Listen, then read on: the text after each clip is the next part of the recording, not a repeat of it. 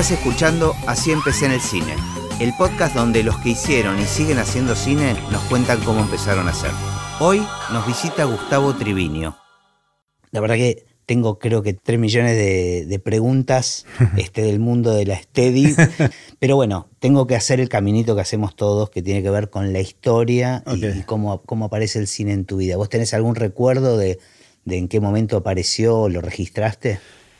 Yo el primer acercamiento que me viene así presente, que fue medio traumático, fue ir a ver Tiburón a los 6 años, 7 años. Somos de la misma generación, claramente. Salía aterrorizado del cine, ¿viste? Que me llevó mi viejo. Digo, nunca más al mar. No, y aparte la primera vez que veía una encerrado en un lugar, que esto ya empezó la entrevista. Sí, estamos. Hace como 2 horas que estoy grabando. No, y salí asustadísimo. Arrancaste con ese tipo de películas, ¿no? No sé cómo entré al cine. Ajá. No sé por qué entré al cine y no sé por qué me llevaron a ver Tiburón. Claro. Y después mi familia no era... O sea, mi mamá era contadora. Mis viejos me estuvieron de grande. Mi mamá nació en el año 28, mi viejo en el año 20. Me tuvieron de grande. Y no sé por qué fui a ver Tiburón. Me llegó mi viejo y no... O sea, se saltearon todas las películas de Disney. Sí, pero... no sé cómo hicieron para que yo entre al cine. Y no tengo el recuerdo si mi hermano entró también conmigo, pero bueno... mi hermano es Peter, operador de Steadicam también, fue quien me formó a mí como operador de Steadicam, falleció hace 4 años, vamos a hablar de él, vamos a tocar, sí. En el transcurso de toda esta charla, no una vez, sino varias veces. Porque seguramente tuvo que ver con toda tu carrera, más allá de tu vida, desde lo personal, mucho, con tu carrera también. Mucho, y tenemos un vínculo muy cercano, más allá del hermano, era una cosa de lo laboral, claro, de lo consejero, bueno, en fin, de todo poco, se nos fue de un día al otro, tuvo una muerte súbita, para quien no sabía, y nada. Nos vamos a poner tristes, pero lo vamos a recordar. Bueno, está buenísimo. Sí. Y dejar un registro de eso también, ¿no? Me parece que eso es lo lindo del podcast. Estaba pensando porque yo también tengo el recuerdo traumático de Tiburón, pero a mí, ¿sabes qué? Me llevaron en el autocine. Ajá. Entonces, viste que estaba ese plan que te hacías el dormido, entonces dejaban pasar a los padres y vos quedaste traumado. Sí, quedé. Después, bueno, las películas de aquella época. Yo vivía en un barrio que se llama Barrio Marina, ahí por La Matanza, entonces íbamos, nuestras salidas eran en Ramos Mejía, los cines de ahí, que ahora hay un casino, y después iba a Edo, a los cines de Aedo, pero a ver Cupido motorizado. Sí, las películas comerciales del momento, digamos. Sí, no tenía así tipo vi, no sé, un cine de Fabio y dije, ay, voy a hacer cine. No tenía, claro. Y en mi casa tampoco se respiraba ese clima de artista que puede haber en otras familias, que lo mío fue como más azaroso de cómo desembarco al cine. Lo que pasó fue una cadena, a veces jugábamos de qué trabajabas antes de ser director de fotografía, no sé, claro, una cena, hacemos con los chicos, mis amigos de técnicos, entonces salen unas profesiones rarísimas, ¿viste? Sí. ¿Cómo llegaste a eso? ¿Viste? El director de fotografía de famoso, ¿viste? Sí. Te laburó de 500 cosas que nada que ver. Sí. Bueno, no, de última Pocho Clero tendría más que ver, seguramente. Claro, porque miraba peli, pero en mi caso era, yo trabajaba en un almacén. Mi vieja, si no estudiamos, tenemos que trabajar. Nos inculcó esa cultura del trabajo, del esfuerzo. Mi viejo se separa, bueno, me mudo para Caballito, para Parque Centenario. Entonces, abajo de mi casa había un almacén y el almacenero yo me llevaba bien con él y se ve que mi vieja habrá hablado, tipo, hacerlo laburar y que atienda a la gente por lo menos 1 o 2 horas por día para que se gane unos mangos, no sé, bueno, todo trabajaba. Entonces, y a mi hermano le pasó lo mismo con una verdulería enfrente. Entonces, él era mayor que vos. Un año mayor era. Muy cercano. Muy cercano. Entonces, mi hermano era el verdulero y yo era el almacenero del barrio. Y había un cliente que eran artesanos. Y uno de ellos era el Oso Bertea. Entonces, mi hermano le ofrecen, che, ¿hasta qué hora trabajás? Hasta tal hora. Bueno, ¿querés venir a hacer artesanías, cortar maderas, esas cosas? Y entonces empezó como a engancharse con el tema de artesanías, pero no es que era artesano, sino que le pagaban para hacer X trabajo, claro, en ese lugar de artesanía, y después los fines de semana se lo vendían en Plaza Francia. Y Miguel Bertea se compra en esa época una cámara. Se compra una cámara y necesitaba un asistente de cámara. En la época, estoy hablando años, principios de los 90, claro, fines de los 80. Humatic. Sí. Humatic, con la valija Humatic, o sea, venía la cámara, una anaconda que salía ahí con un cable gigante, y atrás un operador de Humatic con una mochila dándole play rec cuando grababa. Entonces mi hermano deja la cosa de artesanías y se va a trabajar con Miguel y empieza a asistirlo como cámara. Y empieza ahí el camino él. Y yo seguía trabajando en el almacén y después me fui y mi vieja me dice, venite a trabajar conmigo. Ella era contadora en una empresa de sanitarios, vendían cosas de sanitarios, ¿no? Canillas, esas cosas. Ella era contadora hacía 30 años, 40 años en esa empresa, entonces me mete a trabajar ahí. Y yo ganaba re bien, tenía, no sé, tendría 18, 20 años y ganaba, pero no bien, recontra bien. No pagaba alquiler, ganaba un fangote de plata y yo cobraba el sueldo y me iba a la Tower Record y me compraba todos los discos, era una cosa, esa era mi adolescencia, ¿viste? Claro. Y entonces un día, habré trabajado 3-4 años en ese lugar, mientras mi hermano estaba hacía 3-4 años haciendo asistencia de cámara. Y un día no me olvido más. ¿Y él enganchó con eso? ¿Se copó? Sí, él empezó con eso, empezó como a hacer asistencia de cámara, a aprender, bueno, fotografía, cosas relacionadas a lo audiovisual, no al cine. La cuestión es que el Oso también deja en ese momento la parte de artesanías y se pasa a trabajar como un cámara, porque Miguel se compra una segunda cámara, entonces se arma una dupla ahí de mi hermano salía con Miguel, de asistente, o salía con el Oso, empieza a trabajar como fuerte ahí. El Oso, después desembarca en Polka, fue camarógrafo en Polka, terminó dirigiendo en Polka, se fue a México a trabajar, después volvió, tuvo como un recorrido, se hizo, fue el protagonista de la de Caetano, de Bolivia. Sí, el Oso, peliculón. El laburo de él es excelente. Y toma como ese rumbo mi hermano. Y un día, no me olvido más, yo quería ser fotoperiodista y es como algo pendiente que nunca me va a suceder serlo. Pero, empecé a estudiar fotografía mientras trabajaba en la casa de sanitarios. Me compré mi cámara de foto, me acuerdo una Nikon 601, después me compré una F4, me empecé a comprar lentes, me compré zoom, hice el curso de Fotoclub Buenos Aires, el básico, el avanzado, el curso con Tony Valdés, que es un grosso fotoperiodista. Y me abrió la cabeza. Ahí apareció el mundo artístico, digamos. Sí, había algo, pero no cine. Claro. Fotoperiodismo, yo quería ser fotoperiodista. Entonces, una vez yo iba a trabajar a la casa que está de sanitarios que daban Paraguay y Porredón. Entonces, ahí por 11. Entonces, estoy entrando y me grita mi hermano que pasaba con una tráfica. Me grita, me doy vuelta y estaba él yendo a filmar al centro. Y yo saludo, entro a la casa de sanitarios y que era buenísimo el trabajo, me pagaban bien, el clima de trabajo era bueno. Y me di cuenta que no era mi lugar. Yo miraba a mis compañeros que eran gente, capaz que tipos de 65 años, 70 años, 50 años, mi jefe, lo que sea. Y yo decía, yo a lo máximo que puedo aspirar acá es a tener 65 años y vender canillas. Y de repente lo viste a tu hermano divirtiéndose yendo a un... No sé si divirtiéndose, pero claro, se reía yendo a otro lugar que no era estar encerrado vendiendo canillas. Y dije, tengo que hacer fotoperiodismo. Y ahí tomé empecé a estar como sentirme muy incómodo y sentir que estaba como, entre comillas, perdiendo el tiempo. Que no es perder el tiempo, es trabajar. No, pero yo sentía, había un vacío en mí que decía, no es mi lugar, es ese lugar. La cuestión es que termino renunciando de ese lugar y paso a trabajar en una productora que se llamaba El Atajo, que era de Miguel Bertea. Miguel se abría una productora con otros 3 socios, precisaban un asistonto y yo levanté la mano y digo, voy yo, no sé hacer nada, pero voy, sé sacar fotos. Okay.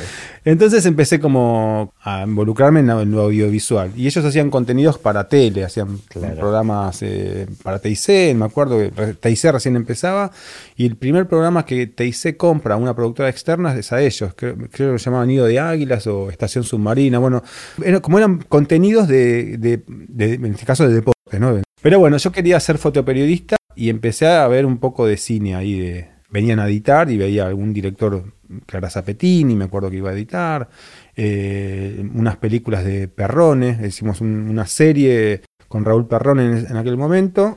Porque Miguel tenía una isla propia. Tenía una productora que se llamaba El Atajo y había una isla de edición. Claro. No había Avid, no existía, se editaba con cinta. Y después sale el Media 100, creo que llamaba, después sale el Avid, y empieza como, bueno, a crecer la productora, pero siempre con cosas de televisión. Eventualmente teníamos algún rodaje, yo hacía preguntas, ¿por qué ponen la cámara acá y no la ponen allá? ¿Y por qué ponen, en esta no ponen el carro y en la anterior ponen el carro? ¿Por qué se mueve y en esta panean, no? Y hacía muchas preguntas y no me querían responder. Me decían, no rompa los huevos, anda a una escuela de cine. Y ahí desembarco en una escuela de cine. Me voy a estudiar cine, voy a averiguar ahí en la FUC, que estaba con sus primeros años en la FUC, era carísima. Y no, yo ganaba bien en la casa sanitaria. O sea, claro. En esta era el asistente, no me pagaban nada. Entonces no tenía plata. Entonces termino yendo al CIVIC y la verdad que lo agradezco un montón. Fue una escuela más bien pequeña, donde todos nos conocíamos, poca gente. Tuve una gran camada de profesores que me abrieron la cabeza. Yo creo que lo que más extraño de la escuela de cine es el primer año y los recreos. ¿Qué pasaba? ¿Qué sucedía? Éramos todos escorceses. Claro. Pero nadie sabe filmar nada. El único que sabe filmar algo en este mundo soy yo. Claro. Pero el otro que estaba conmigo pensaba lo exactamente mismo. Igual. Que yo no sabía nada, pero yo sí sabía. No sabíamos filmar un café enfriándose, pero éramos eso, ¿viste? Éramos genios, pero todavía nadie lo sabía. Claro. Y bueno, y ahí íbamos. Era muy lindo esa época. Había una energía, muchas ganas de hacer cosas. Y yo cuando voy a trabajar ahora, después de tantos años, voy al set y veo chicos que están de meritorios.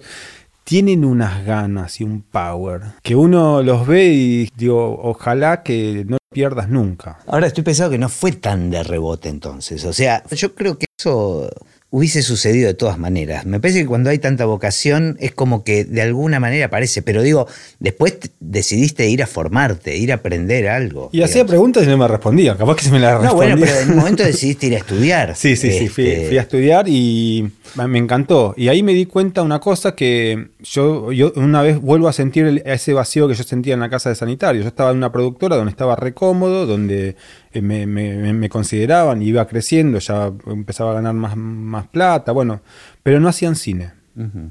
Y yo quería hacer cine. Claro. Y les dije, doy un paso al costado, empiezo a hacer, quiero hacer cine, quiero empezar trabajar en fílmico, ahí trabajábamos en video nada más. Tampoco se hacían muchas películas en aquella época, estoy hablando del año 95, 96, claro. No es que se filmaban 100 películas como se puede filmar ahora, o sea, no era así. Uh-huh. Entonces empecé a asistir directores en esa época. Pero habías conocido gente del medio, bueno, tanto en la escuela como en la escuela, como, bueno, mis profes eran Marcelo Lavitman, Gustavo Fontán, Sergio Wolf, Félix Didier, Martín Rechman. No, me abrieron la cabeza. Claro. O sea, tuve una camada de profes, eran unos genios. Yo entendí que no tenía que estar más en esa productora. Porque era otra mi búsqueda. Claro. No porque ellos eran malos, porque ellos hacían otros contenidos y empecé a asistir directores y asistí a Spinner de una vez en alguna oportunidad. O trabajaba en el equipo de producción o de dirección. Entonces trataba de acomodarme donde sea. Claro. Yo lo que quería era estar. Yo no sé, no importa de qué rol. Yo quería estar adentro de un set. ¿Pero seguía pesándote la fotografía de alguna manera? ¿Ibas para ese lado? No, yo ya quería dirigir. De hecho, la foto, digamos... ¿La abandonaste? Sí, digamos, sí, tenía mi laboratorio de fotografía, era un asco, era un olor a químicos en mi casa, pero sí, pero ya... Pero la fotografía periodística, todo eso le diste de baja, digamos. Sí, no tuve más esas ganas de ser fotoperiodista, pero sí, de estar involucrado. Si vas a estudiar cine, no podés obviar la fotografía desde ya, pero bueno... No era mi objetivo ser director de fotografía, yo quería dirigir. Y empiezo a trabajar en equipos de dirección, llegué a asistir a Subiel, a Spinner, a Carnevale, a Caterbona, bueno, distintos productores, pero más que nada en cine publicitario y en fílmico. Y para mí era mágico, tipo, estaba con una cámara de cine, ¿viste? Estaba, y este tipo hizo la fotografía de tal película, que el liceo de Subiel, claro. Para mí era, qué grande, ¿viste? Qué grosso, qué bueno estar acá. No ganaba bien, pero me gustaba estar ahí. Claro. Después me di cuenta con el tiempo de que no era tampoco... Yo quería dirigir y pensando que estando en el equipo de producción o de dirección, estaba en la cocina de lo que es un proyecto, pero no es creativo, es organizativo y es muy ingrato. vos estás trabajando y estás acomodando un Tetris enorme, que es un plan de rodaje, que tal actor esté a tal horario, si tal actor hace teatro. Quilombo. Sí, es organizativo. Uh-huh. Y entonces esa idea que uno tenía, no, soy el asistente de dirección, soy como un codirector. No, ¿qué codirector? Sos el campeón mundial de tirar de la soga sin que se rompa, ¿viste? De llevar el equipo al ritmo que vos necesitás. Y armar los planes de rodaje, y si algo falló, tenés que armar el Tetris de un momento al otro, de lo que sea. Se cayó una locación, bueno, vamos al plan B, llueve. Y dije, esto no es lo mío. Y viene la crisis desde el 2000, económica. A todo esto, paralelamente, mi hermano, siempre con el equipo de cámara, se compra un Steady, el Oso. Él seguía trabajando... Siempre con freelance, trabajando como asistente de cámara. Pero ya, con los Bertea. Sí. Como sus principales... después ya empezó a trabajar como... con Polka, claro. distintas de lo que sea. Él llegó a ser reflectorista, asistente de cámara, bueno, haciendo su camino, pero el Oso se compra un Steady. Un pequeño Steady que se llama un modelo SK, que es un modelo más bien limitado para cámaras livianas, pero que le permitía, sobre todo porque en esa época no había tantos Steady, trabajar en distintos proyectos. Y mi hermano empieza a aprender a usar el Steady mientras paralelamente trabajaba como asistente de cámara o cámara. ¿No había muchas Steady en Argentina? Y en esa época, la verdad, no recuerdo. Era un invento bastante reciente.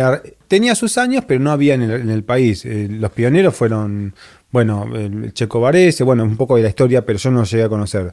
Yo llegué a conocer cuando empiezo a ver lo que es una Steady, estaba Matías Mesa y el Rafa, que son grandes referentes. Ahora, y cuando tu hermano empieza a operar la Steady, sí. ¿Tenía de dónde aprender? ¿O eso es algo que se aprende haciendo, digamos? No, bueno, en ese caso vino un operador de Estados Unidos, que no recuerdo el nombre ahora, dio un workshop acá de una semana, lo trajo a una empresa, entonces el que quería tomaba el curso, que son caros, ¿viste? Claro.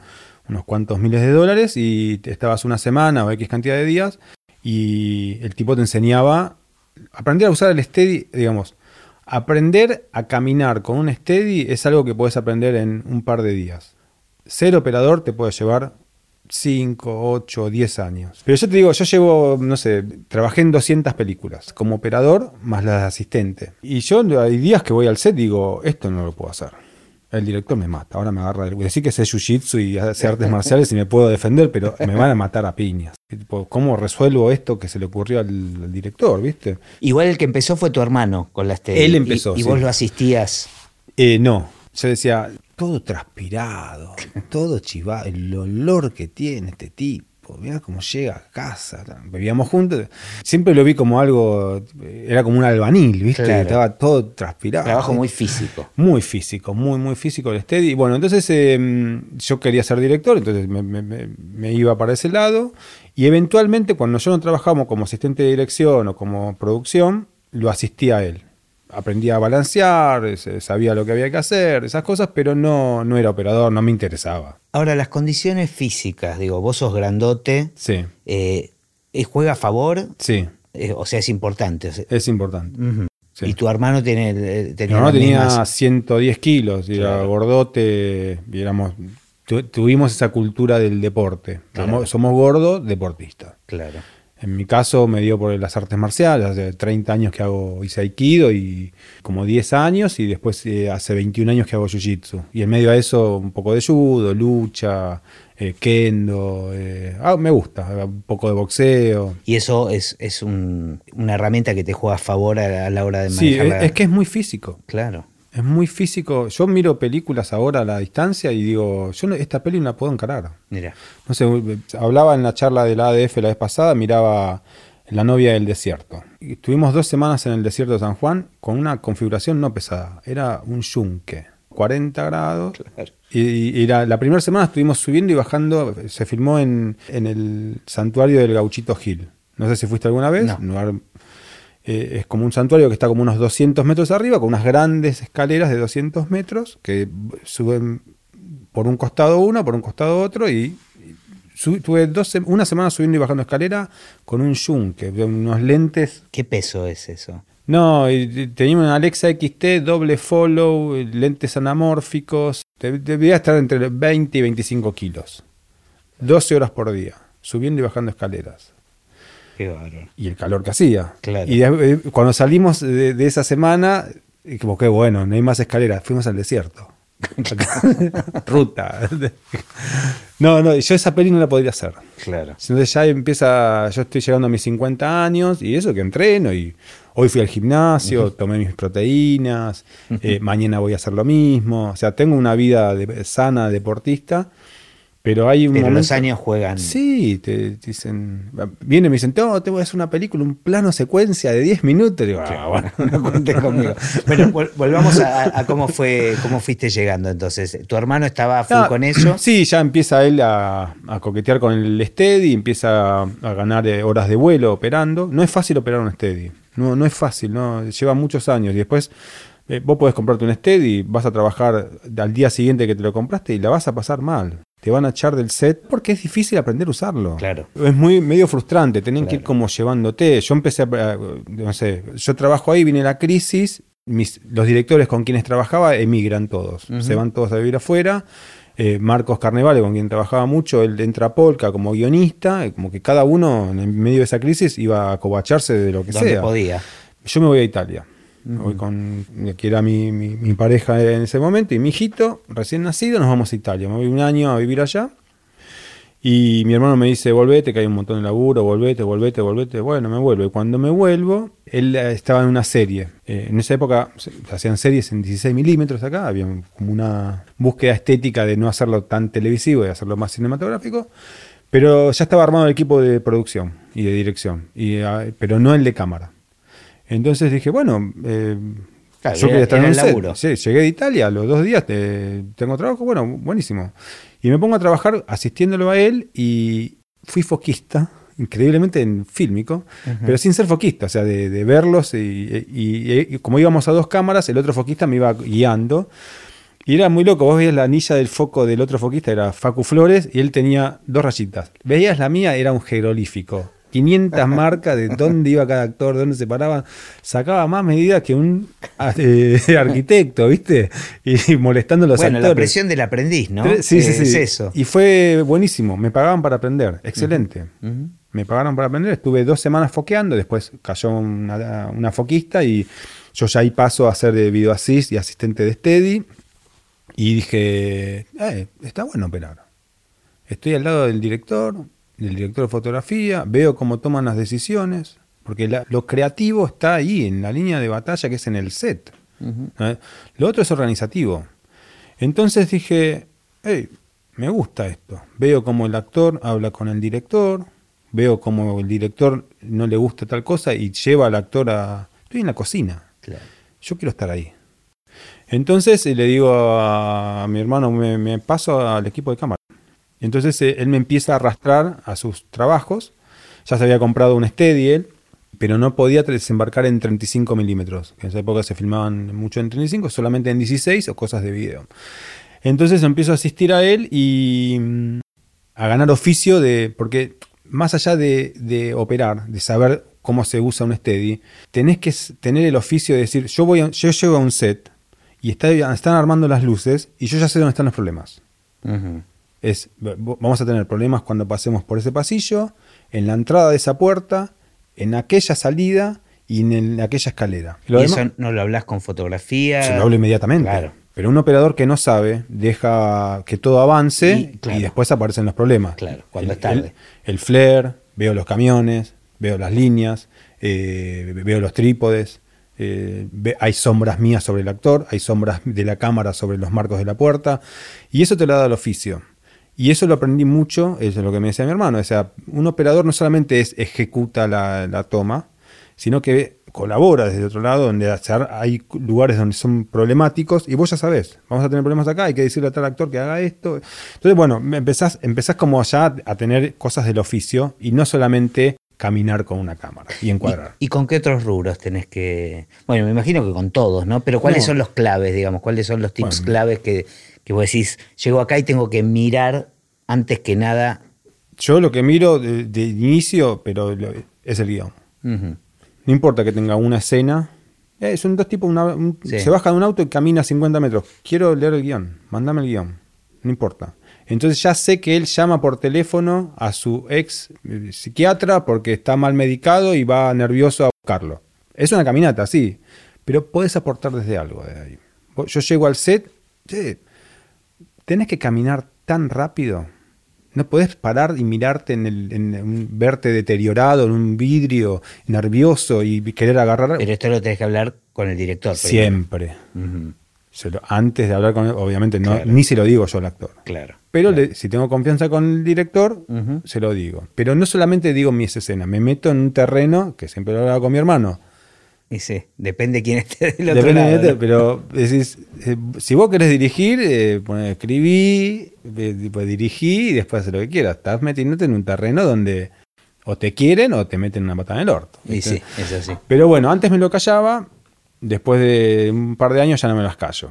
Y igual tengo ese tacto, ¿no? Sé con qué hay. No, pero aparte, de última, uno está tratando de hacer un aporte, digamos. Correcto. Después por eso no tomará o no tomará, ¿no? Por eso yo no trabajo en publicidad mucho por eso. No sé, yo habré hecho 20 publicidades.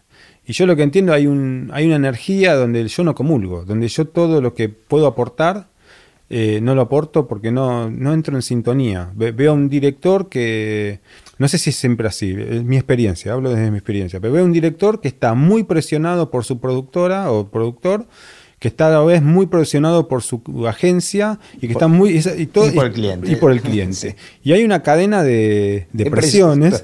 Y yo estoy con el steady y viene el director, me pide algo, un tipo tomando un vaso de gaseosa.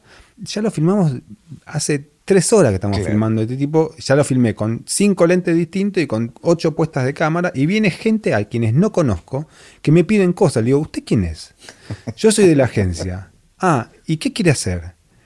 Quiero un plano más abierto. ¿Por qué no lo habla con el director de fotografía? Claro, ¿por qué me lo viene a pedir? Es a mí? Otro orden, ¿no? Entonces, y si vos querés aportar algo, hay como un celo profesional donde, lo tuyo es superador y te escuchó el de la agencia y es más lindo lo que vos proponés. Entonces, te mira con cara de orto el director, digo, ¿sabes qué? No quiero estar más acá. Me doy ese lujo. No. Hace 5 años que hice mi última publicidad. Bueno, pero si tenés 200 películas encima, tenés esa posibilidad de elegir. Y está buenísimo. Puedo darme ese lujo. Y está todo bien con la publicidad. Tengo muchísimos amigos que hacen publicidad. Yo puedo darme el lujo que hago cosas de ficción. Y hago videoclips también, que me divierte hacerlo, porque es otro clima de trabajo. Pero no hago eso. Yo entendí, pues salí de una escuela de cine y estoy filmando un tipo comiendo papas fritas un día para comer papas fritas. Muchachos, sinceremos, no, esto es todo mentirita, ¿no? Claro. Estamos haciendo cirquito porque, por favor. Y nada, entonces opté por no hacer más publicidad y me siento cómodo haciendo ficción donde yo creo que puedo aportar más. Claro. O sea, yo trabajé desembarco en el equipo de cámara, pero siempre con el objetivo de dirigir. Y eso le debo mucho a un profesor de guión que se llamaba Gustavo Fontán, que es director. Uh-huh. Hizo un montón de pelis. En aquella época solamente tenía un par de cortos. Y Gustavo me hizo creer que yo tenía condiciones para escribir. Mirá qué importante es tener esas personas en tu vida que te marcan y te dan ese empujón, ¿no? Porque capaz que no me decía nada, decía... Así como que te pueden marcar para el otro lado, ¿no? Sí. Te pueden anular. Bueno, en este caso él me hizo creer que tenía condiciones para escribir. Él nos hacía escribir, bueno, distintos ejercicios en la escuela, ¿no? Cada profesor con su montaje para ver X cantidad de películas, los de dirección para ver otras películas. Bueno, estábamos todo el tiempo viendo VHS. En aquella época VHS estaba 5 Hay que ver si uno se banca a ver un VHS ahora, ¿no? Yo no sé si me lo banco. No. Estábamos medio aburguesados. Pero era lo que había. Era lo que había, sí. Era pedir el VHS y aparte te lo daban y al día siguiente te tenías que devolver. Te llevaba 10 VHS de la biblioteca de la escuela de cine y al día siguiente te tenías que devolver. Tenías que comerte 10 películas. Claro. Y bueno, entonces Gus me hacía escribir. De una semana a la otra tenías que escribir X cantidad de páginas, 30 páginas. No sé. Y escribía, veía 500 películas, escribía, y siempre me hacía lo mismo que era... Llegaba con no sé, las 20, 30 páginas que había que escribir, se las daba y él agarraba las hojas y las pasaba con el dedo, como si estuviera contando... Cartas. Sí, cartas así, y mientras hacía eso hacía... Olía, ¿no? Olía esas hojas ya. Sí. Pasaba las hojas. me decía, cerraba los ojos, los abría y me decía, mucho diálogo. Qué genio, buenísimo. Y me los devolvía. Y dije, te voy a matar.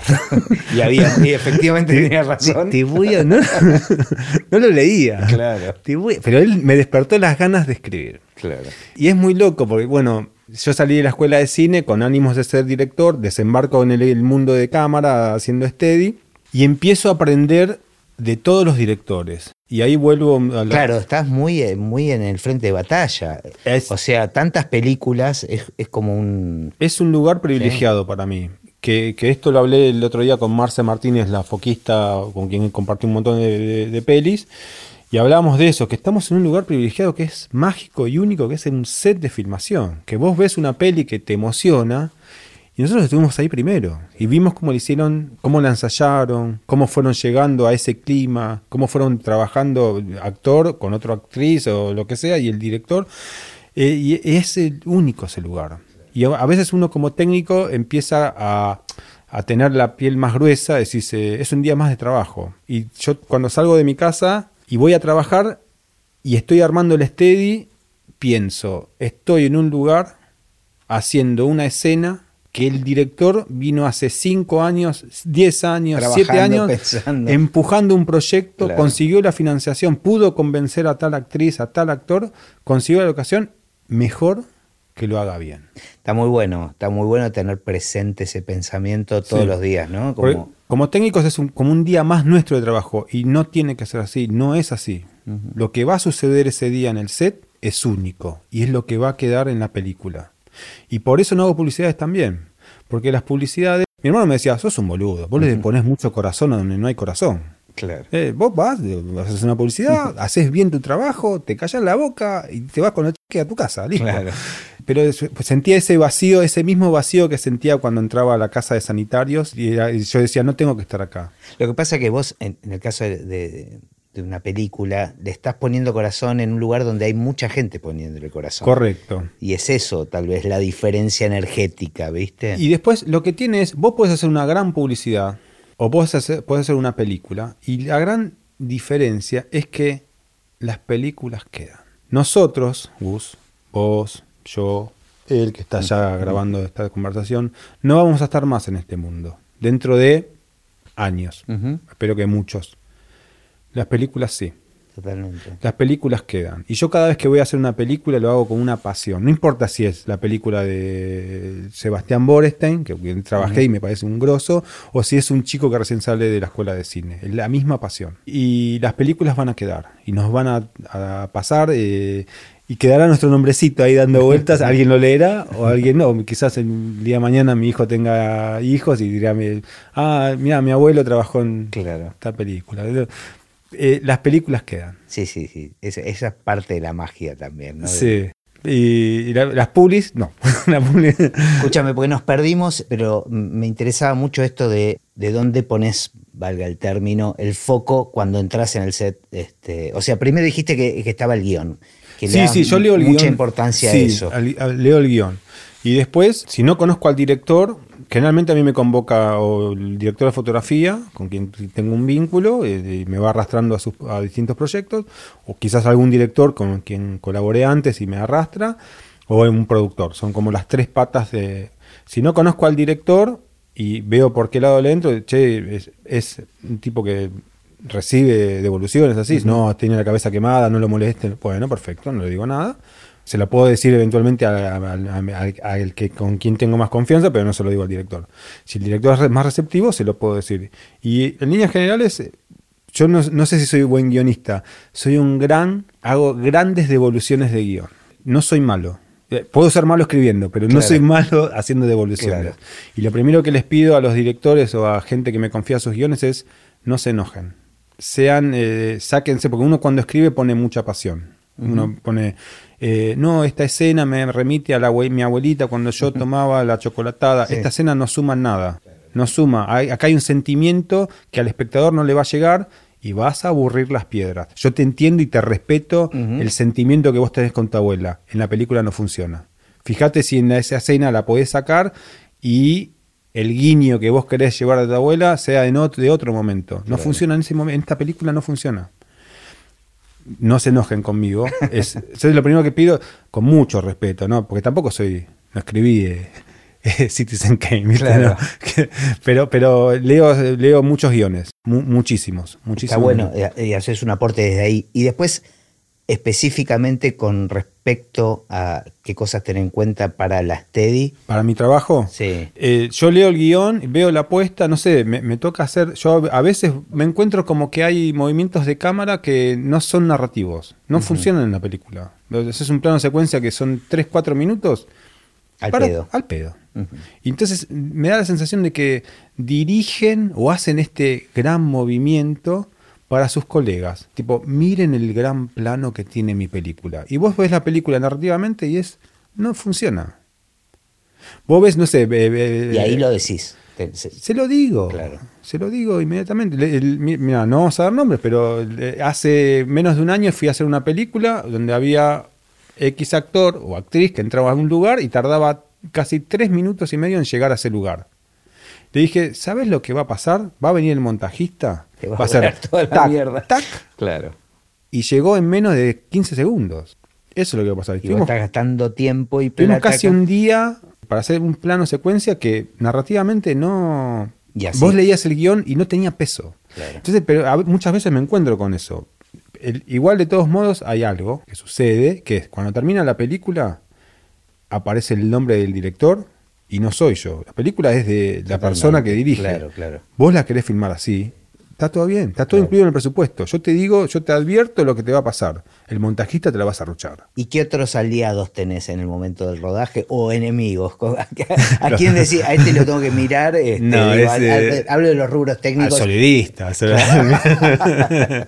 El enemigo número uno, especialmente ese siempre, tal, que está enfrentado Lisandro con todos. Romeu. No, Lisa es un gran microfonista con el que compartí. Debe ser el microfonista con quien más películas hice. Ajá. Y es un genio. Es un trabajo de equipo. Claro, porque eso te tiene que acompañar en el movimiento, ¿no? Sí, digamos. Está el microfonista, el foquista, el asistente de Steady y eventualmente alguien que esté ahí si hay que abrir una puerta o capaz que el actor pasa, deja la puerta medio entreabierta y alguien la tiene que pegarle ahí el manotazo por debajo del cuadro para abrirla. Bueno, es un trabajo de equipo, detrás de cámara y adelante de cámara también. Claro, el sonista es parte de ese movimiento. Importantísimo. Cuando yo voy a hacer un plano secuencia y pregunto quién es el microfonista, si no tiene oficio, digo, vamos a estar en problema, pero hay una locación donde, que es así y es compleja en tal lugar, entonces ya hablo antes de ni siquiera de ir al ensayo, tipo, bueno, pasás vos, se arman esos embudos donde podemos ir todos en bloque y de repente se arman embudos donde hay que pasar de a uno, bueno, pasás vos primero. Hay que coreografiarlo. Correcto. Y capaz que ahí está el oficio de decirle, bueno, que el actor en ese momento trate de no hablar o haga una pausa cuando pasa por X lugar porque el microfonista está incómodo y cuando se destraba esa incomodidad, ahí diga su texto. Pero son cosas que te la da el oficio. Claro. Que eso tuve la suerte, volviendo a mi trabajo de Steady, yo fui viendo cómo mi hermano resolvía eso. Y algo muy importante es ver cómo, como operador de Steady, escuchás lo que necesitan de esa toma y vos cómo proponés y cómo van negociando haciendo algo superador. Claro. Esas charlas son importantísimas. Y es cuando le decía, yo le ponía mucho énfasis a cuando iba a trabajar con mi hermano, cuando trabajaba con Nico, cuando trabajaba con X operadores. Es importantísimo eso, ese diálogo. Que ya no estoy hablando de operar un Steady, estoy hablando de lo previo. Es planificación. Sí, quizás me llaman por eso, porque les gusta hablar conmigo. Pero bueno, me voy como metiendo, más allá de mi trabajo, me voy metiendo en áreas que no me corresponden. Claro, pero me imagino de repente vestuario te puede afectar muchísimo. ¿No? También. Te pasa de repente que ves, uy, este vestuarista que me pone este tipo de telas. No me pasa... No, digo, vestuario por decirte algo, no sé. Sí, pero todas las áreas, el equipo de arte que está ambientando, hay que ambientar por un lugar, le digo, mirá, estamos con un lente muy cerrado, no se ve tal lugar y se me arma un lío pues, poniendo esa cosa ahí. Claro. Pero hay una realidad también. Una cosa es actuar. Yo entendí desde el año 2004, hay dos cosas que hago siempre. Estudio dirección de actores... y estudio al año siguiente guión. al año siguiente dirección de actores, al año siguiente guión, y desde así hace 15 años, 16 años. ¿Volvés a estudiar? Yo tomo todos los años. Ah, mira. Todos los años hago eso. Y yo como operador de Steady muchas veces digo, bueno, hay que sacar tal cosa porque no se ven. Yo no las veo con la cámara, pero el actor sí las ve actuando. Y un actor va a actuar distinto, si es, no sé, si es mecánico, si tiene que hacer de mecánico, si tiene que hacer de abogado, si está rodeado de libros, ese actor siente distinto a que si no hay libros, si solamente está la cámara. Total, no los veo.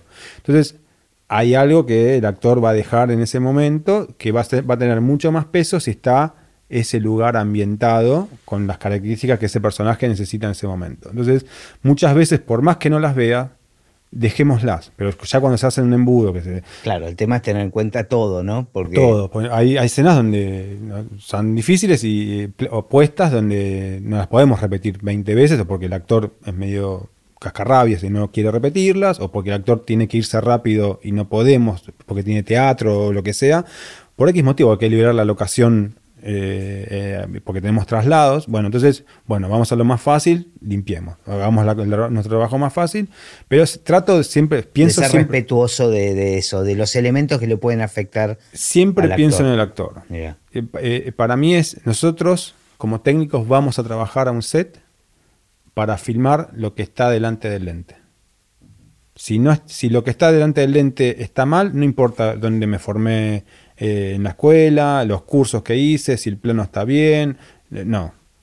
Tenemos que darle toda la mayor facilidad y acomodidad al señor que está delante, y a veces él nos tiene que ayudar a nosotros, tipo, mirá, no vas a tener esto, el texto no lo puedes decir en este momento porque tenemos 1000 quilombos técnicos, tenemos que pasar por un lugar complicado, el microfonista no te puede ver porque se va a chocar con un montón de cosas y tenés que decir el texto un poquito más adelante. Entonces empezás como a negociar esas cosas, ¿viste?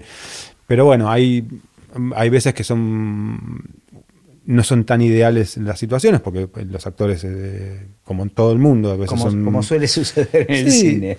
Pero ahí son gente que son más colaborativos o gente que no, o capaz que son colaborativos pero en esa escena tienen una carga X donde no pueden estar pensando pendiente de algo que le pidamos como la vida misma con todo el mundo, ¿no?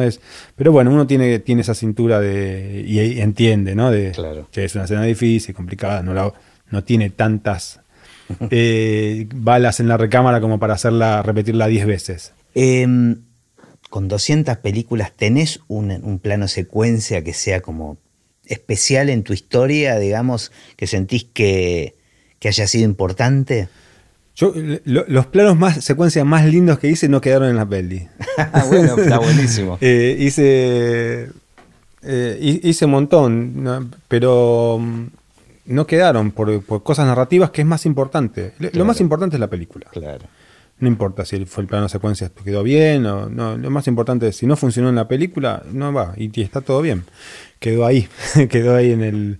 entre los técnicos. Pero un poco a mí me pasa, tal vez los mejores temas me los rebotaron, ¿viste? Como las mejores músicas. Sí. Pero es como decís vos, en definitiva, hay un director que está con ese cuentito tal vez desde hace años y con la cabeza puesta en esa historia, y lo importante es eso, en definitiva es eso, que todo sea funcional para que él pueda contar esa visión, ¿no? A mí, al menos, cuando recién empezaba a operar, sí, decía, ojalá me toque un plano secuencia de 15 minutos. Pero es un arma de doble filo. Quizás por un tema de ego, diciendo... sí, eso que contabas al principio, ¿no? Que al final es para los colegas y no para la historia que estás contando. Lo más importante es la película. Y tener un plano secuencia significa... Hay algo que es... no tenés corte. O sea, es como...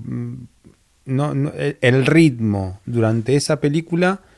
Durante ese plano secuencia es el ritmo que tenga ese plano. Y vos capaz que venís con un ritmo de una cadencia narrativa... Y de repente entraste en un pozo... y no tenés plano. Entonces ahí le sugiero, hacerte un contraplano, claro, para que el montajista pueda serruchar, o capaz que te gusta el comienzo del plano que hicimos, el plano 3, y el final del plano 7.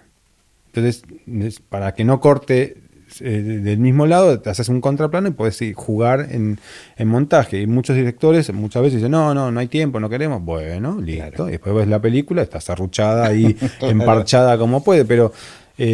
insisto, cuando termina la película, aparecen los créditos, el director es esa persona. Yo, desde mi experiencia, le puedo sugerir cosas, mucha cintura y después toma, no deja. ¿Y cómo aparece? Bueno, desde el lado del deseo está clarísimo que venías apuntando y observando y juntando información para en algún momento empezar a dirigir. ¿Cómo aparece la oportunidad? Bueno, yo salgo de la escuela y siempre escribí. Siempre escribí. Y nunca llegué a nada.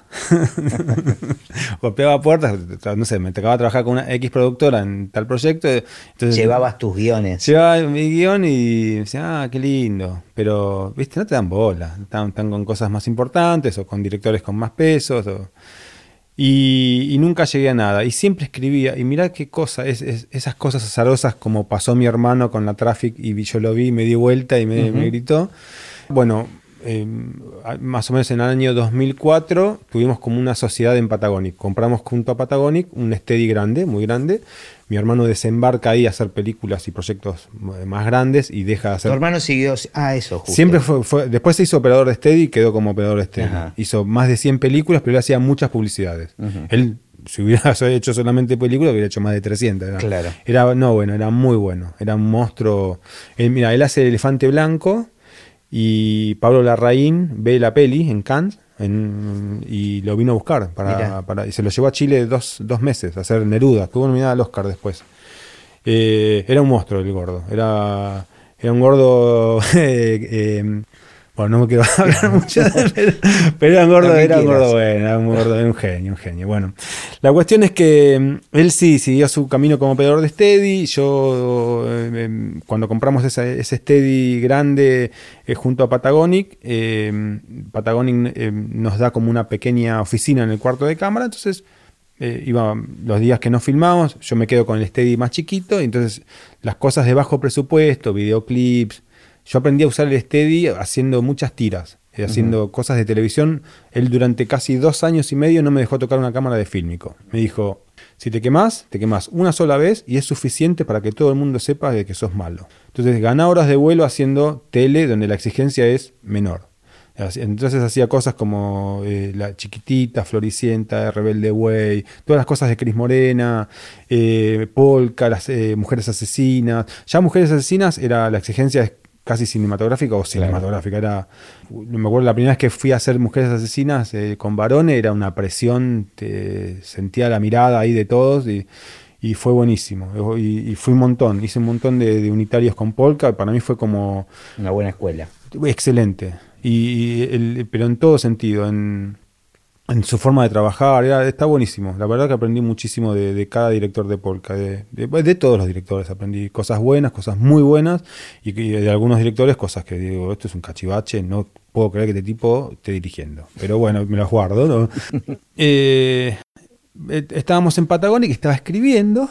Bueno, Patagonic estaba armando una película. Y pasa Dani Ermo caminando. Dani Ermo es el gaffer, es la mano derecha del Chango Monti. Uh-huh. Para quien no lo conoce, el Chango Monti es director de fotografía, ganador de 2 Oscars con La Historia Oficial y El Secreto de sus Ojos. Y Dani es su gaffer. Entonces me dice, che, Chus, ¿qué haces? Hace 4 horas que estás sentado en la compu ahí, ¿qué estás haciendo? No, estoy escribiendo un guión. ¿Y de qué va el guión? De esto, lo otro. Ah, lleváselo a Lita Stantic. No me va a dar bola a Lita Stantic. Claro, nada más y nada menos. Que... Claro, me decís, lleváselo a Lita Stantic como si fuera mi amiga. Claro. Pero él venía de hacer La Ciénaga, bueno, de otras películas, y dice, mirá, yo no...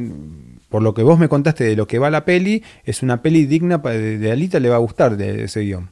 Digo, mirá, Alita no la conozco, pero acabo de hacer Café de los Maestros. Trabajé con Marta Parga, que era la productora de Alita Stantic, pero yo con ella no hablé. Hablé con Marta Parga. Y sí, Marta Parga es la mano derecha de ella. Dáselo a Marta y Marta se lo hace llegar a Alita. Ah, bueno, le voy a decir. Entonces le pego un llamado a Marta Parga y le digo a Marta, esto es loquísimo. Marta, ¿se acuerda de mí? Yo soy Gustavo, hice el steady en el Café de los Maestros, ahí en el Teatro Colón. Sí, querido, que mire, tengo un guión y me dijo un amigo que le puede gustar a Alita. Y mirá, Alita recibe 200 guiones por año, no los lee todos, pero si vos se los llevás, le digo que, claro, que lo lea. El día que vayas, dejas un cartelito en el sobre y le das el guión de Gustavo Triviño, de parte de Marta Parga, el guión. Perfecto. Entonces imprimo todo y le mando el guión a Lita, lo dejo un día Y entonces le cuento a mis amigos, no, le mandé el guión a Lita. Entonces me jodían, y te llamó Lita. No, nunca me llamó. Y un día estaba filmando Rompecabezas, la peli de Natalia Smirnov. Uh-huh. Y nos toca, la peli era furiosamente independiente, nos toca una locación muy complicada que era un lugar de rompecabezas en la calle Cabildo y no teníamos permiso, algo pasó que no teníamos parking. Entonces tuve que estacionar en doble fila, buscando lugar para estacionar, armando el steady en la vereda. Fue un lío, pero como a 3 cuadras de la locación, esos días que teníamos traslados, era un lío. Entonces armamos la cámara como pudimos y nos fuimos con el foquista y la asistenta de cámara medio apuraditos mientras íbamos toqueteando la cámara, caminando hacia el set. Iba por Cabildo, suena el teléfono, ring, ring, hola, ¿quién es? ¿Gustavo? Sí, soy Lita Stantic. Dale, boluda, ¿quién sos? Yo no le conocía la voz porque nunca hablé con ella. Y dice, soy Lita. Habían pasado meses. Entonces yo me detengo, todos arrastrándome, tipo, vamos al set. Digo, no, esto es más importante para mí. Lita, ¿es usted? Sí. Lita, no me vas a creer, estoy en un momento muy incómodo. ¿La puedo llamar después? Sí, querido, si molesto ahora. No, usted no me molesta, me molestan nosotros. Yo quiero hablar con usted. Bueno, filmamos, paramos para comer y la llamo. Y me dice, juntémonos. Entonces me voy a la productora de ella, me hace una devolución genial. Ahora, ¿este guión sentías que era un guión que se destacaba del resto de los que venías escribiendo? O sea, ¿le tenías fe especialmente a este guión? Yo le tenía fe, sí. Creo que si uno escribe y no le tiene fe, lo abandona, ¿no? Pero sí, yo le veía... Y lo veía filmable. Porque yo, el hecho de haber trabajado en equipo de producción te hace entender de... Puedo escribir Ben-Hur y, viste, si después no tengo la plata, no la voy a filmar nunca. Claro. Y este era... Yo cuando escribí pensé filmarla... de a fines de semana, de juntarme sábado domingo, así habíamos hecho Bolivia, la de Caetano, en un grupo de amigos y a pulmón haciendo la peli así, a cuentagotas, e incluso Perrone también filmaba así en esa época, no sé cómo, sé que sigue filmando, no sé si sigue filmando de ese modo, pero éramos 5 gatos locos haciendo una peli en Ituzaingó con él de a fines de semana. Claro. Y entonces escribí como con ese formato, es decir, bueno, pocas locaciones, pocos actores, y filmar de a 2 días, y así en 4 o 6 fines de semana hacer la peli. Bueno, y estabas con la devolución entonces. Sí, me hace una devolución genial, y Lita me dice, mirá, yo no puedo hacer nada, tu guión es... yo leo, me llegan un montón de guiones, y leo 100 guiones por año, y hace 2 años que no leo un guión con tanto placer. Mirá. Digo, Gustavo, yo no te debo nada, no te conozco, te voy a decir una cosa, vos no lo sabés, pero vos sos guionista y no lo sabés, largá ese Steadicam y ponete a escribir, porque vos tenés sensibilidad, y no te lo digo porque quiero hacer tu película, y que... no, es... yo lo único que puedo hacer con esto es tomar las bases de Ópera Prima y presentarte al concurso porque lo vas a ganar. ¿Qué es eso? Es un concurso, me explica lo que es el concurso del INCA, tenés que presentar y pedir todos estos requisitos y lo presentás.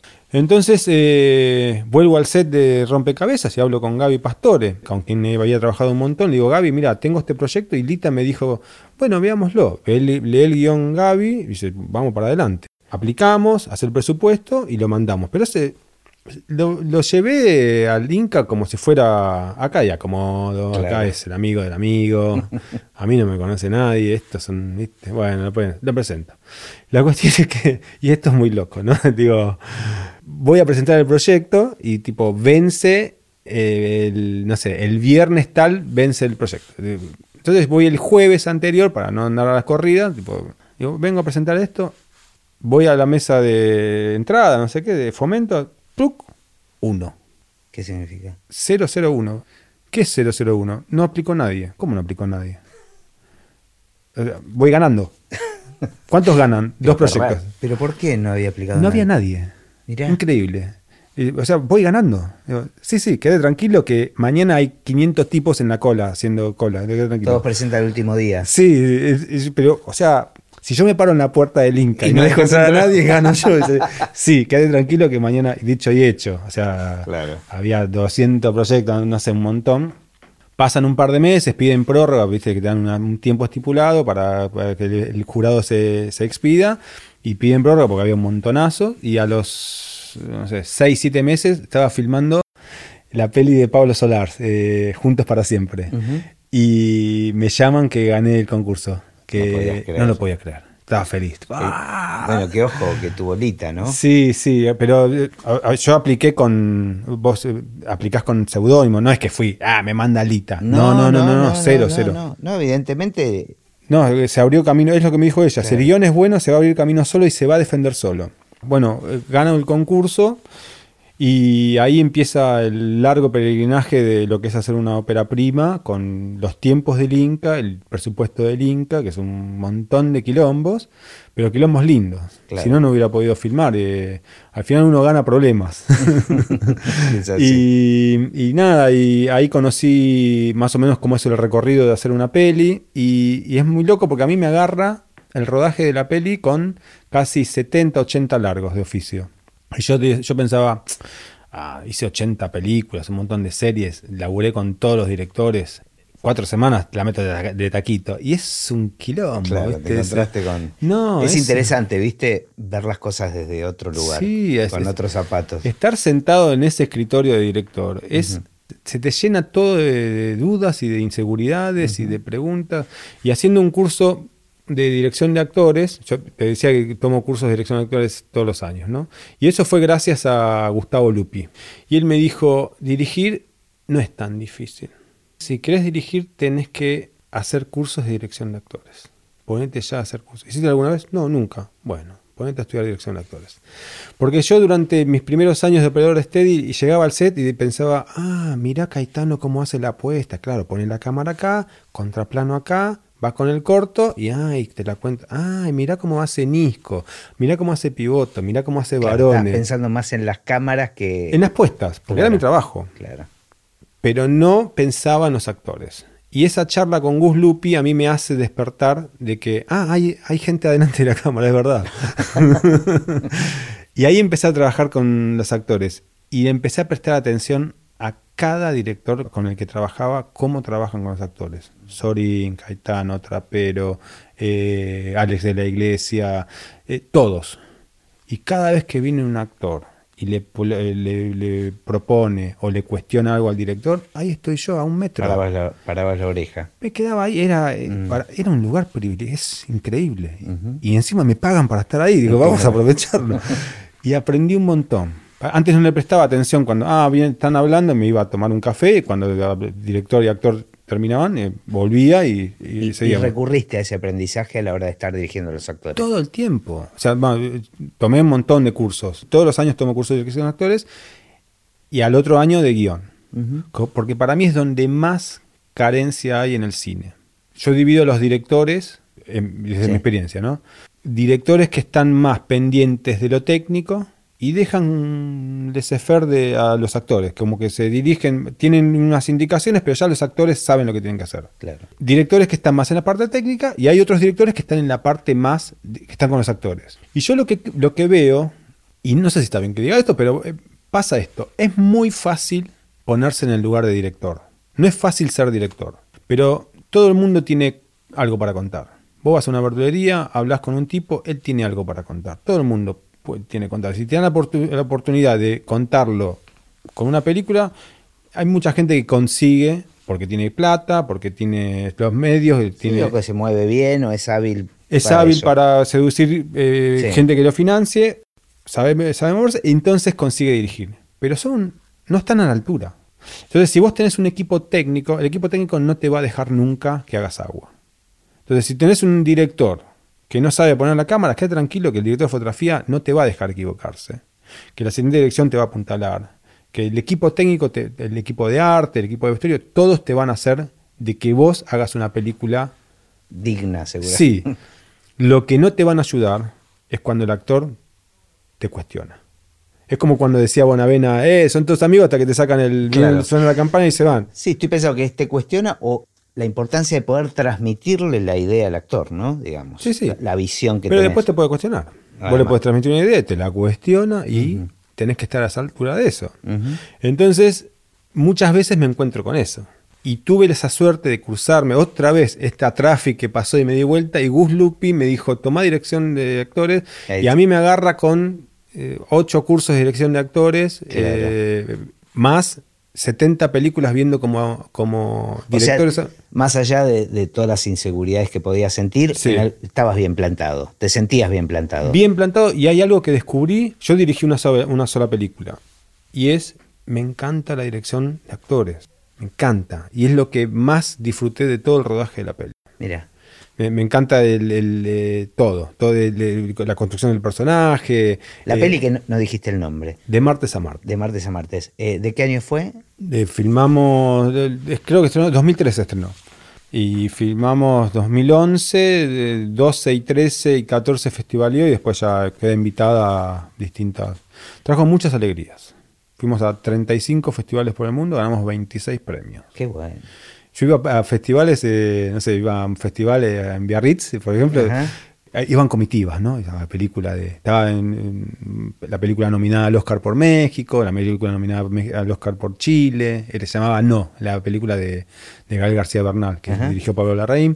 Estaba la película nominada por Colombia. Y yo era el único que no hablaba francés, no había comitiva, yo estaba solo. Y estaba con All Star. Entonces empieza la entrega de premios. Bueno, mejor actor, Luis Tosar. Mejor actriz, tal.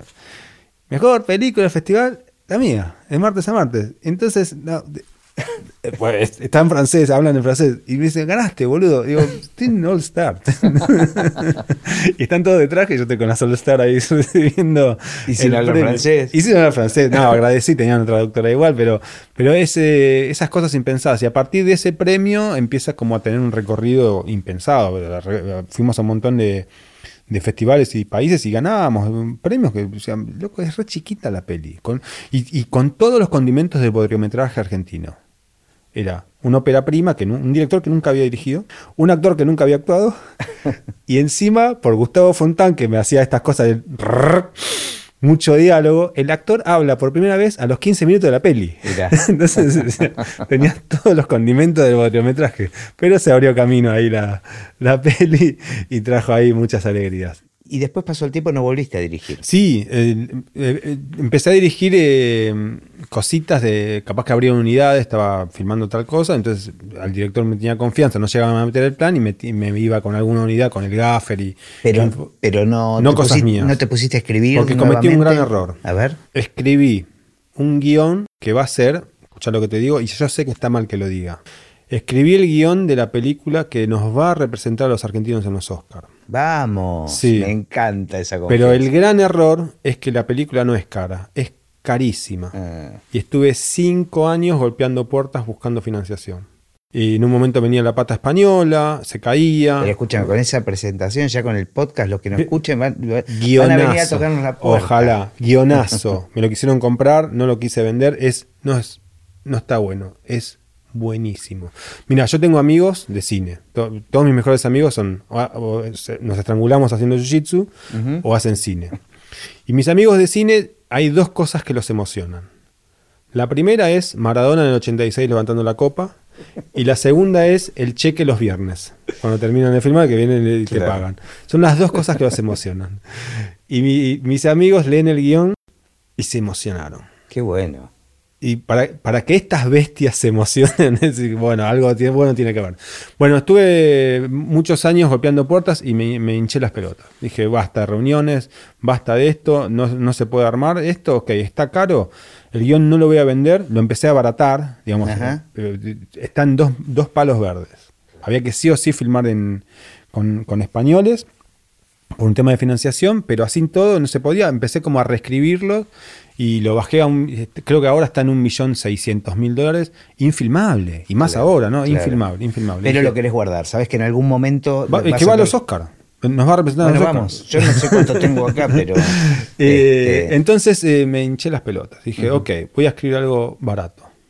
Algo no barato, pero acorde a al presupuesto de acá.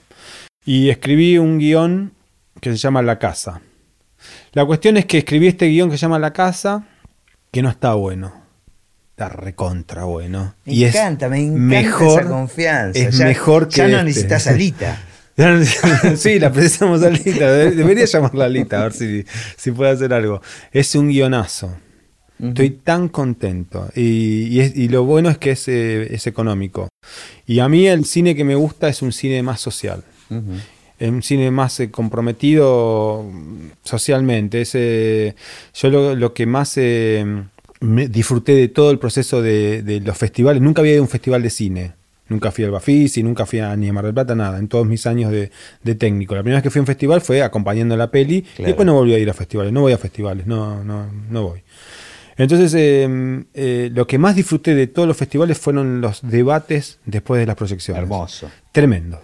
La evolución de la gente, las preguntas. Tremendo, pero era muy loco la lectura que tenían, no sé, en un festival en Francia, distinto al de Cuba, distinto al de la India, distinto al eran muy las lecturas distintas que iban encontrando de martes a martes. De lo que vos escribiste, ¿no? Es loquísimo, porque hay algo que estás a solas, de noche, con una copa de vino, escribiendo, y de repente estás, años después, en algún lugar del mundo, debatiendo con gente, algo que es muy raro, todo ese proceso, ¿no? Y esta película que se llama La Casa habla... ¿Está bien? ¿Te cuento? Sí, eso decime vos. O sea, ¿cuánto querés spoilear? Yo tengo 50 años y tengo un montón de amigos que trabajaron 15, 20, 30 años en distintas empresas.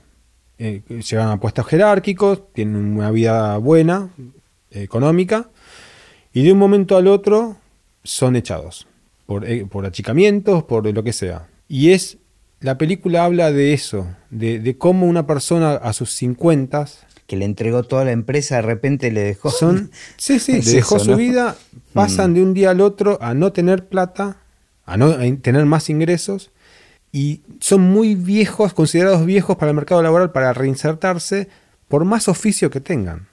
Pero son muy jóvenes para jubilarse. Y habla de eso. Buenísimo. Es tremendo el guión. No digo, está mal que lo diga... Es excelente. Está buenísimo, me encanta. Bueno, y estoy empujándolo ahí.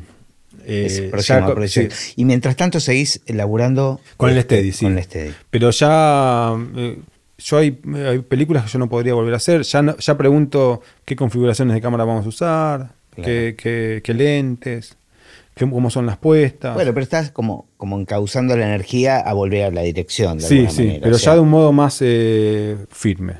Les dije a los directores con quien más confianza tengo de mis deseos de dirigir, y que ahora hay un auge de series donde hay 2 unidades. Y empezar a participar ahí desde la dirección. Sí, de volcarme a dirigir. Siempre trato de ir cerrando con la misma pregunta que tiene que ver con el futuro del cine, digamos, más allá de lo personal.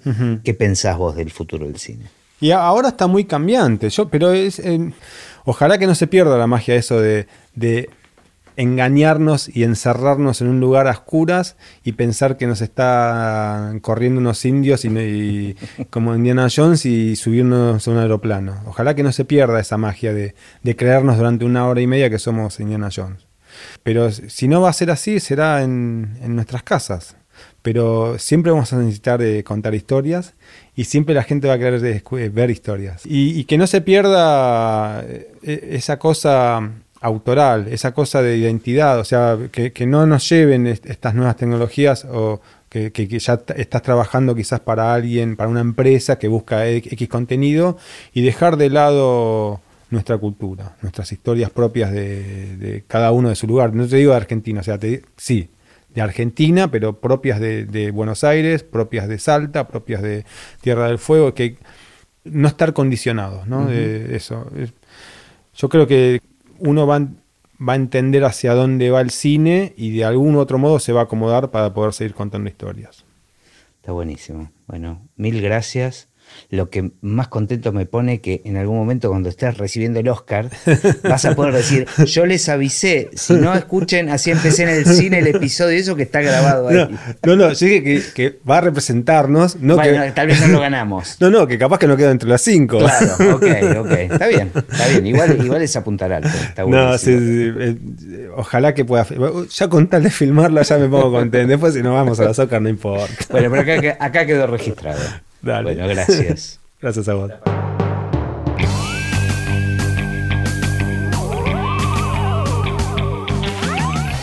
Y así terminó esta conversación de Así empecé en el cine. Mi nombre es Gustavo Pomeranek y espero que la hayan disfrutado al menos un poco de todo lo que disfruté yo. Recuerden que se pueden suscribir para escuchar todos los episodios que vamos subiendo en asíempecenelcine.com. También nos pueden buscar en Apple Podcasts, en Spotify o en cualquier otra aplicación de podcast. Los espero en el próximo. Chao.